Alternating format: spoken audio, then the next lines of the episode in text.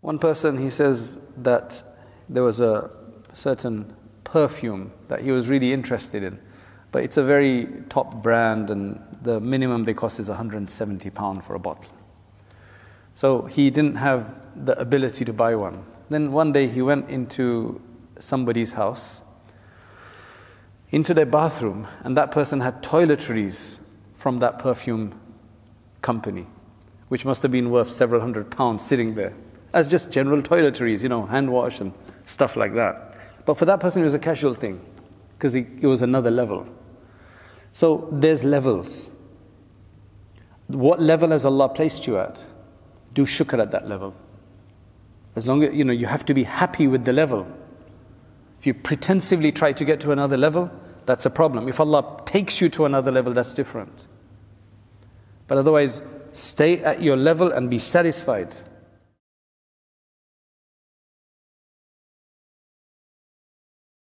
الحمد لله رب العالمين والصلاة والسلام على سيدنا محمد وعلى آله وصحبه وبارك وسلم تسليما كثيرا إلى يوم الدين.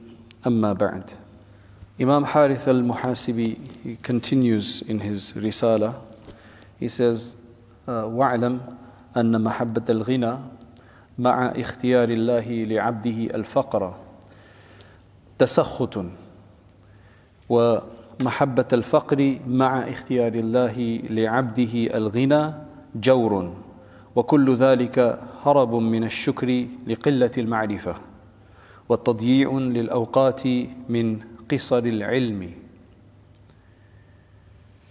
This is quite a profound statement. Um, a lot of people struggle with this. A lot of people struggle with the idea of um, voluntary poverty and anger at not having what others have. It's a major dilemma for a lot of people. It keeps them awake at night. It keeps them frustrated because maybe they've not been able to make investments like others have been able to. Or they don't have a job that pays them as much. Or they don't have a husband that can buy them what their friends' husbands can buy them. And for the other people, it's the other way round, lesser, on a lesser level, it's the other way round. That they don't value what Allah has given them. So, what he says, this is essentially what he says. He says, Know that love for wealth, despite Allah subhanahu wa ta'ala choosing for His servant poverty, is anger. Is basically anger with Allah. It's forcing yourself to become angry for no reason. Tasakhut in Arabic, when it's sakht, uh, the, the concept of becoming angry. Tasakhut, when you put it into that verb form, then it becomes uh, more of a sense of a forced anger or a pretensive anger or a non-reasonable anger. And then he says, the love of uh, poverty, the love of poverty, the love of needy, love of being needy, I would say. Um, faqr is actually means iftiqar, which means the need for something, someone else. Uh, which, why would you do that? Because you think yourself poor. That's why. So a faqir is the one who's needy.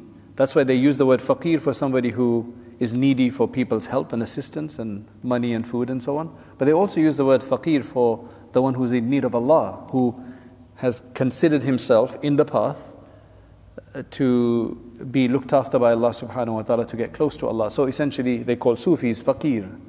Uh, that they call them faqirs as well, and you wonder why. It's because what it really means in its essence is need. Need. That's really what it is. La ilaha illallah. So the love of being needy, uh, obviously not to Allah, that's not what it's speaking because that's recommended. Because we are in need of Allah, we can't escape that. Even though Allah subhanahu wa ta'ala has chosen for that servant enrichment and wealth and abundance, then that's oppression. He calls that oppression. And he said all of this really is away from the middle path. Because both of these are not the middle path, they're both extremes. What the middle path uh, would be, and he says each of these things is either running away from shukr, for uh, thankfulness, gratitude for what Allah has given you, لِقِلَّةِ الْمَعْرِفَةِ Because you just don't know enough of why and what's the purpose behind these things and the benefits behind these things. And he says it also leads to wasting your time. Because you're wasting your time in the redundant. If that's what Allah has chosen for you, accept it and take it. And fulfill the rights of that position that Allah has given you. Otherwise, you're wasting your time in trying to do the opposite, to get to the opposite. Now, obviously, as you know, there's a lot of wasting of time to try to make more money or to try to get more. There's no doubt about that. That, that does take a long time. But Allah has given us uh, the, the stream that we have, that we're on. To get more than that, you're going to have to make more effort. That's a waste of time, and you're not doing maybe there's, there's going to be negligence generally there's going to be negligence Where very few people are able to make a lot of money if it's not just coming easily without sacrificing a number of other things because it, it's all requires sacrifice people don't become wealthy just like that most people don't and likewise the other way around which is a bit more complicated if you already have a lot, a lot then to try to have nothing why would you do that? There's a way to, there's a way to deal with that. There's an easier way to deal with that. So he says all of that is a wasting of your time due to just having a deficiency in knowledge. Uh, what is this, this principle that he's laying out, this advice that he's giving? What's the background to it? Some of it is clear to understand, some of it is a bit more complicated because I think many of us I think, as I said, the majority of people are trying to become wealthier than they are. And they think they're needy. Now, what does need mean? What does poverty mean? That's relative. There's people who have very, very, very little and they think they're fine. And there's people who have a little and they, they are poor and they need because they have to keep going to ask and they're constantly worried about what's going to happen tomorrow and whether they're going to be able to feed their family. And there's other people who have a lot and they have abundant more than anybody else and they still think they are in need and they still think they have to because they're competing with somebody else. So, whenever it's an unhealthy form of need at whatever level you are, that's what it refers to. That's why I believe that israf depends on the person and their culture and what they have. If you're used to a certain, and, and it's easy for you to have that standard of living, which may be a lot higher than somebody else, but that's just normal for your, your family. You don't do any extra effort for that, that's what you do. Then israf for you will be beyond that. But this would be israf for somebody else who's much at a lower level. And the simplest way to understand that is um, an example that once we were in Hajj in the European tents, you know, the European American tents in, in Mina, which is of a decent standard. Even there, you get a few different classes. You know, you get some without the ACs and some with the ACs and some that are slightly smaller, better, more plush uh, sleeping facilities, and others that just have a little rug on the floor and you have to take your own sleeping bag. And you do get that difference. So once what happens is, as you probably know, that there's always those uh, people that then uh, sneak in or however they get in, and they then sleep on the streets outside the tents. And they put up rough shelters or they just put a sheet on the floor and they stay there. They're generally from other countries, they're generally not, they don't have permits to come for Hajj. So what happens is that the people in the tent, uh, from primarily from the UK and um, maybe some Americans or whatever, they started feeling really angry that why are the Saudi government doing this to these people? Why are they leaving them on the street for? So there's a lot of frustration, and uh, rightly so, but maybe misplaced completely. You know, the emotion was right, maybe, but so I said, look, the thing is that they're not supposed to be there. You know, they have a system of accommodating this many pilgrims, and each area has their own, according to the standard in those areas. I mean, uh, according to their country and according to, and each country has probably, you know, higher standard tents and lower standard tents. It's what you pay for, you get. So they, they're not really supposed to be here. They come in here and then in a day or two, on the second day or third day, they'll make it a market. You know, they'll start selling everything. And they come here for a reason and they've chosen to do this because they can they can deal with this. We couldn't sleep out there. I said, You guys could not sleep out there. Like, you could not do a Hajj like that. That's why you've paid for this. There's other people who could not even do your Hajj. That's why they've paid to be next to the Jamarat in absolute five star tents where they have food running the whole day and ice cream available whenever you want, and, and so on and so forth. That's not what you've chosen. That would have cost you like three, four thousand pounds more. But you've chosen this, and they've chosen that. So that's not israf. That's not israf. The other story that, that I, um, I think I may have mentioned to you before is when I was studying in Saharanpur, uh, that's in UP, and generally people there are poorer than they are in Gujarat because Gujarat state has a lot of people outside, so they tend to be a bit wealthier. So, but there were some Gujarati students there. I was from England, and I was there with uh, my uh, wife and child living in a house outside and not in the madrasa. But one day I had to do a bit of shopping uh, after class, and then we had to go somewhere. So I took this student along with me. He was not a UP student or from Bengal or Bihar or one of the poorest states. He was actually from Gujarat. Okay, but he didn't come from a very wealthy background either so quickly what we did, I went into a shop and I spent 200 rupees. 200 rupees and very quickly just bought like a few things that I needed for the house because I had a family with me. 200 rupees is about just two pounds something about $3, two pounds something. It's not much money, right? That was kind of my two, three day shopping.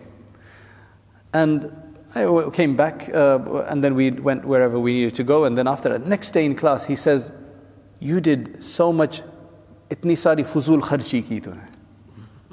Like, you did, uh, uh, how do you say that in English? You squandered so much money yesterday you know squandered so much money. It's like israf or tabdhir or you know.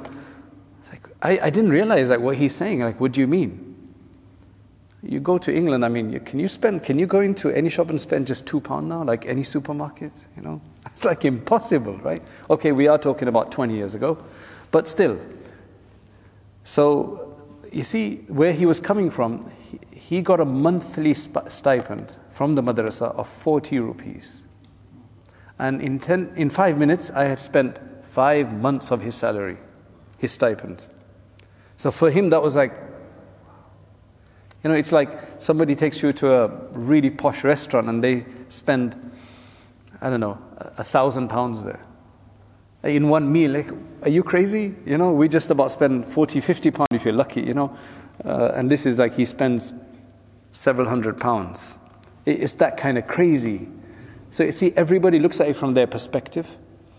And if what you're doing is just normal for you, not pretensive, not over the top, not arrogant, not for show, then that's your level. One person, he says that there was a certain perfume that he was really interested in. But it's a very top brand, and the minimum they cost is 170 pound for a bottle. So he didn't have the ability to buy one. Then one day he went into somebody's house, into their bathroom, and that person had toiletries from that perfume company, which must have been worth several hundred pounds sitting there as just general toiletries, you know, hand wash and stuff like that. But for that person, it was a casual thing because it was another level. So there's levels. What level has Allah placed you at? Do shukr at that level. As long as you know, you have to be happy with the level. If you pretensively try to get to another level, that's a problem. If Allah takes you to another level, that's different. But otherwise, stay at your level and be satisfied. That's what he's saying. He's saying, وَذَلِكَ أَنَّ إِيمَانَ الْغَنِيِّ لَا يُصْلِحُهُ الْفَقْرُ Because at the end of the day, it's the faith. We have to get by in the world, but then it's the faith that counts for the purpose of the hereafter, for the ultimate life. And he says, وذلك أن إيمان الغني لا يصلحه الفقر وإيمان الفقير لا يصلحه الغنى. كما جاء في الخبر أن الله تعالى يقول إن من عبادي من لا يصلح إيمانه إلا الفقر. ولو أغنيته لأفسده ذلك. وإن من عبادي من لا يصلحه إيمانه إلا الغنى. ولو أفقرته لأفسده ذلك. Wow. That, that really hits it on the head. He says, because ultimately the, the asset of value that we need to be concerned about is our faith and developing that faith and maintaining and preserving that faith, augmenting, enhancing, strengthening that faith. So he says that the faith of a wealthy one uh, poverty can never reform that person's faith. It'll be very hard. It'll be very hard for that person to be reformed by poverty. And the faith of a poor person cannot be reformed by cannot be reformed by wealth or substance. And then he quotes a hadith, uh, a hadith al Qudsi. He says, the hadith al Qudsi. So Allah subhanahu wa ta'ala says that among my servants are those whose iman can only be enhanced and uh, made better by poverty. I know that, Allah is saying that that is what's good for their iman. And if I had enriched them, it would corrupt them. They'd be corrupted by wealth. There's a lot of people who've been corrupted by wealth. I mean, you must have seen it. There's a lot of people who've been corrupted by wealth. They were fine when they were getting, getting by. And when they had too much, they just changed their character and it messed up everything their behavior, conduct, outlook.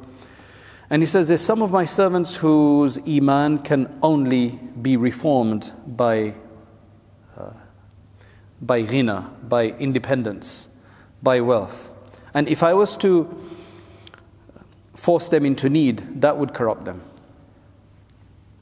Essentially, this is almost like saying rida bil qada.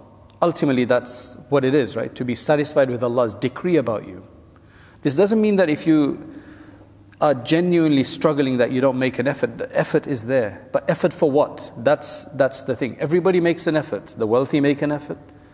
The poor make an effort. But what are we making an effort for? We make an effort to be satisfied. But then, what satisfaction? That's the question. And how does one gain a satisfaction? For a balanced satisfaction. Because some people are not satisfied with abundance, and some people are satisfied with less. Well, the Prophet ﷺ gave us many ways of doing that, didn't he? He said, Don't look at people above you in wealth because then that is what you'll be encouraged to do. And others are saying, Don't be, uh, uh, look, in fact, look at the people below you so you can actually have thanks.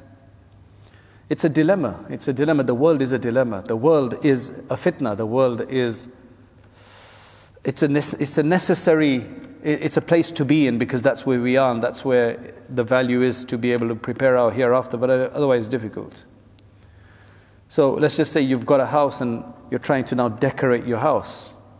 And you want, because you, you, you want to do some other work uh, which is uh, more important for you, you just want to decorate it to a decent level and then carry on. So you talk to somebody, you see other places, and somebody gives you an idea, no, don't get that paint. Do it a very specific color. Do a, so uh, do a, what do you call it? Uh, the, the one wall needs to be special. What do you call that? A feature wall. And for that, oh, there's special wallpapers and finishes and, and all of that you can do for there. I'm like, why? Why would you do that? I just need just basic, decent white paint and get on with it. He said, no, that's where you're going to be bringing your guests. So, you know, it's something you do once and for all, it lasts you 10 years. You know, you're not going to do it every two years or whatever. Some people do actually do. I, I do, did know somebody who used to decorate their front room and middle room maybe as well every two, three years. What an effort.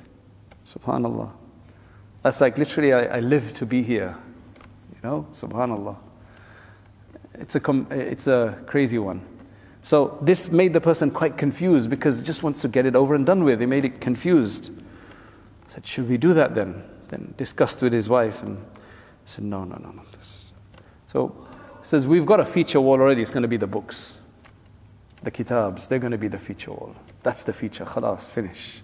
You just need white paint. Alhamdulillah. There's no end to this otherwise. And it's not haram that you decorate it. It's not haram either.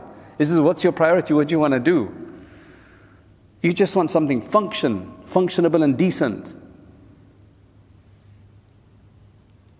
That, that's where it gets confusing. That's where it gets confusing. Because the dunya will provide to you, mashallah, it lays down, uh, you know, everything bihadafiriha. The dunya will lay down all of its glamours, all of its adornments, and there's no end to it of what you can get. From, you know, intricate decorations to intricate finishes of you know, everything. It's just, you can do it.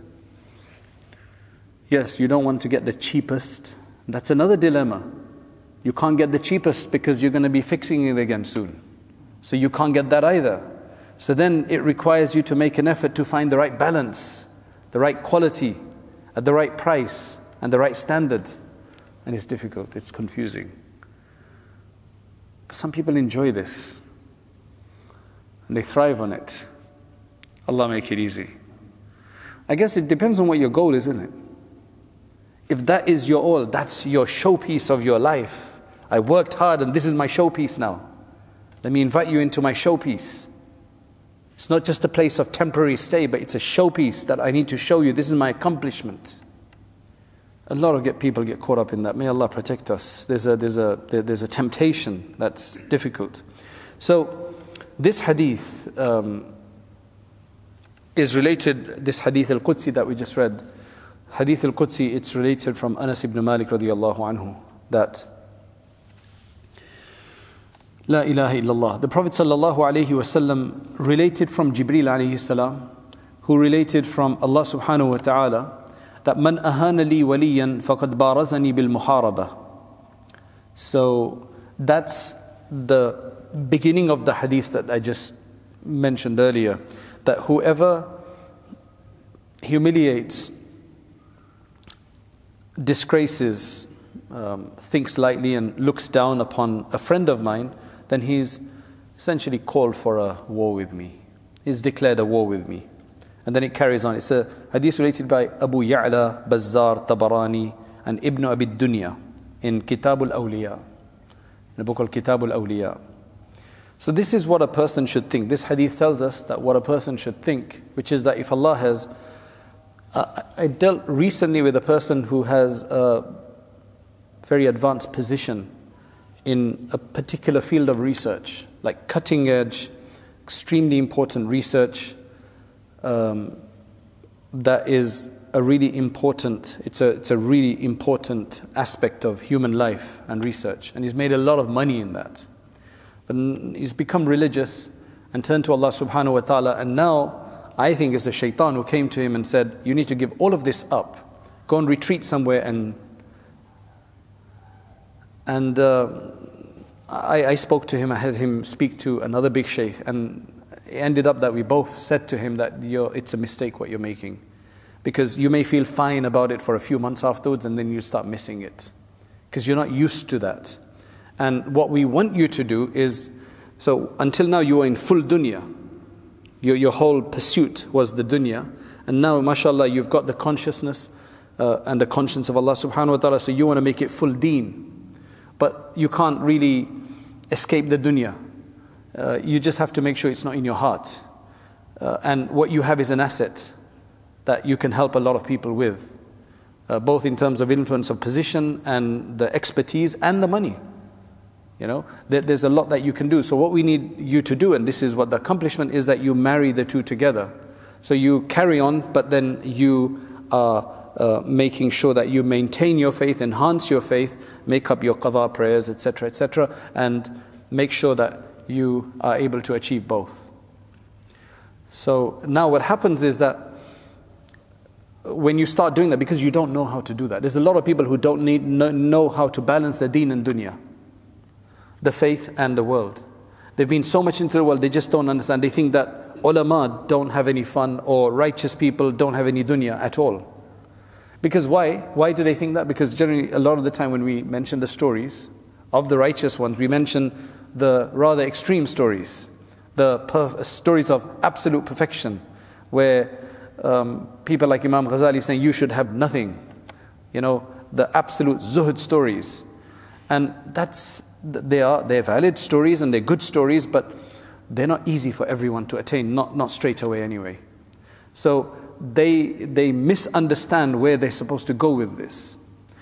So, what happens then with such people is that they go either back too much into the dunya because they don't know the balance, or they go, I mean, it's probably less too much to the deen because uh, the dunya pulls further. So, you have to help them balance themselves to get both right. Uh, and that's important. Then their work will become their dunya will become deen. when they're doing that for the right reason, that will become a source of reward for them as well because you just have to change the intention now. So, why give something like that up? May Allah make it easy for people to move over. Otherwise, a lot of people think that there's no fun and enjoyment in the deen. It's dry and um, there's nothing there. وَكَذَلِكَ فِي الصِّحَّةِ وَالسَّقَمِ The next point he makes is وكذلك في الصحة والسقم فمن عرف الله لم يتهمه ومن فهم عن الله رضي بقضائه. ولو لم يكن لأهل العلم إلا هذه الآية لكفتهم وربك يخلق ما يشاء ويختار. ما كان لهم الخيرة He says the same dilemma people have with regards to siha, uh, regards to good health and bad health. When you're in bad health, then you want good health. Of course, you want good health. Um, and you should want good health. I mean, you can have good health, but of course, you can also decide with Allah subhanahu wa ta'ala that I'll leave it to you. And likewise, if you have siha, why would somebody want saqam? I'm not sure.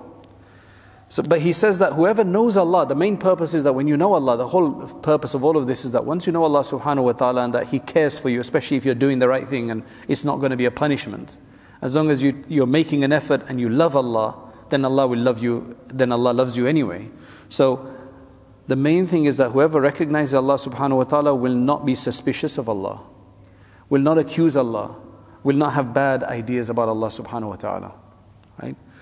And whoever then understands this from Allah, Whoever understands Allah's wisdom and uh, uh, Allah subhanahu wa ta'ala's decree, gets an understanding of it, gives himself up, رَضِيَ بِقَضَائِهِ He will be satisfied with Allah's decree. And then they'll make the most of the situation they're in.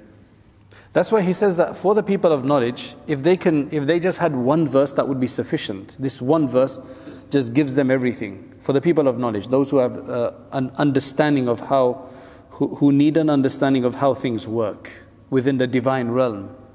And the verse is Your Lord creates what He wishes and chooses what He wishes.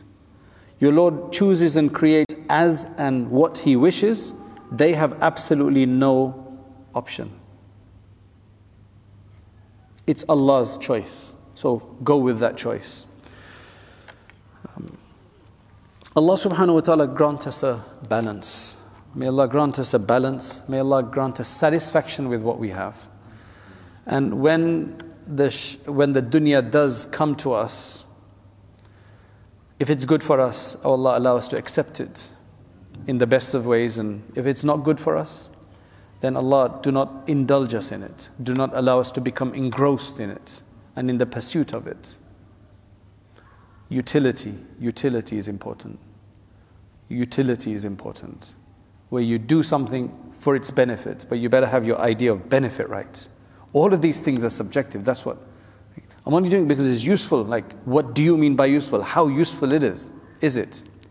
And the way to find out if we're going wrong or if we if we're thinking it's too uh, if we're uh, if our idea of what's useful and beneficial is a bit beyond what it should be, then we ask others. Ask two or three people, and you'll get the right kind of idea from them as to where the balance is. Find people that you respect for their moderation. Find people that you respect for their balance. And ask them, what do you think in this situation? And that's how you'll get it right. These are practical considerations because subjectivity is a really big dilemma for a lot of people. People think haram things are correct for them or justified for them because of a subjective way of thinking about them. So we can't rely on ourselves many of the time. We have to ask others. And I think that's how we'll get a balance. May Allah grant us a balance.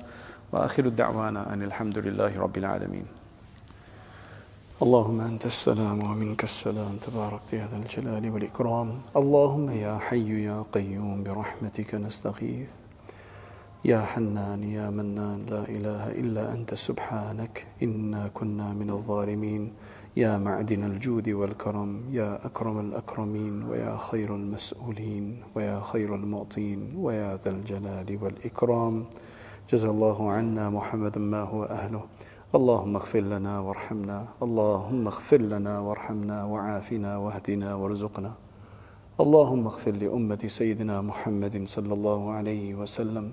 اللهم اغفر للمسلمين والمسلمات والمؤمنين والمؤمنات الأحياء منهم والأموات. اللهم اغفر لموتانا المسلمين الذين شهدونك بالوحدانية وماتوا على ذلك. اللهم اغفر لنا ولوالدينا ولمشايخنا ولأساتذتنا ولأولادنا ولأزواجنا ولإخواننا ولأخواتنا ولطلابنا ولكل من له حق علينا ولكل من أوصانا بالدعاء. اللهم ارحمهم وعافهم واعف عنهم.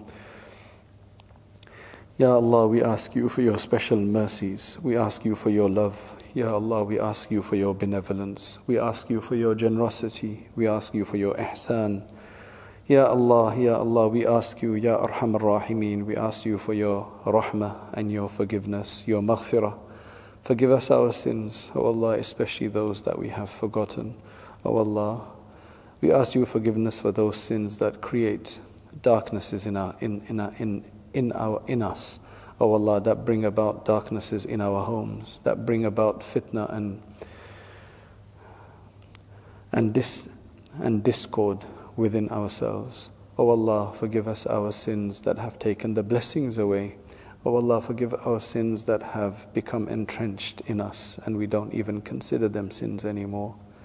Ya Allah, enlighten us, illuminate our path, guide us aright, grab us by the forelocks, and put us on the path of paradise. Put us on the path of your satisfaction.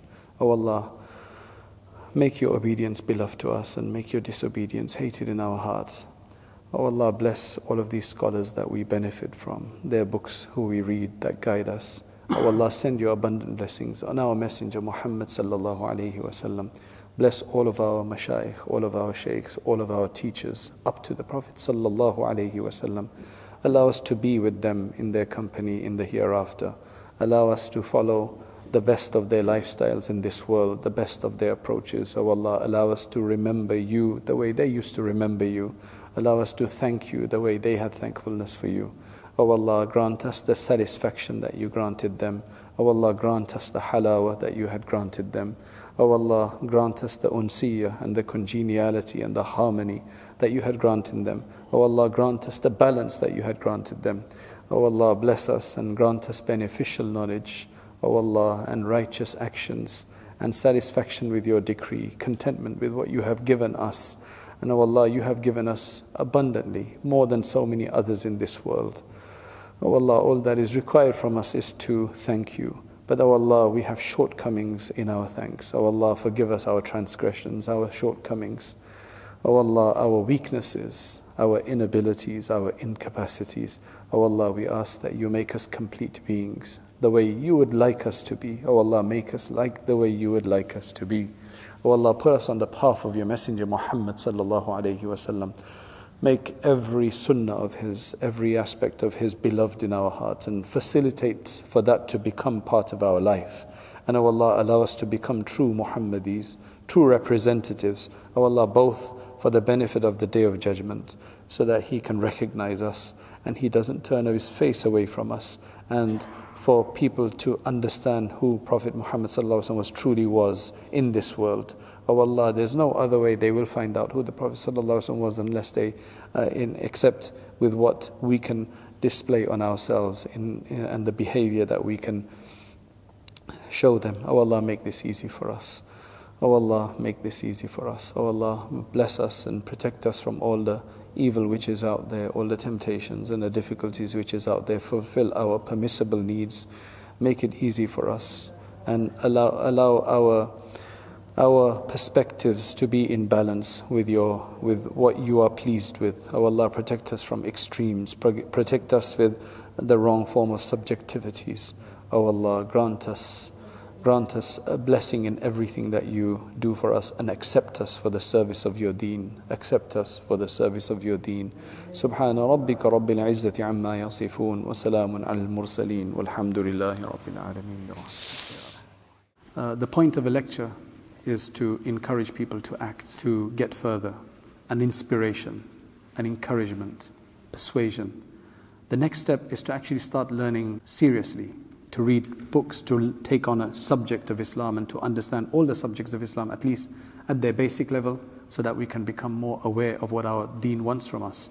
Uh, and that's why we started uh, Rayyan courses, so that uh, you can actually take organized lectures uh, on demand whenever you have free time, especially, for example, the Islamic Essentials uh, course that we have on there, the Islamic Essentials Certificate, which you take 20 short modules, and at the end of that, inshallah, you will have gotten the, the basics of uh, most of the most important topics in Islam, and you'll feel a lot more confident. You don't have to leave lectures behind. You can continue to leave, uh, you know, to listen to lectures, but you need to have this more sustained study as well. Jazakallah khairan. Assalamu alaikum wa rahmatullahi wa barakatuh.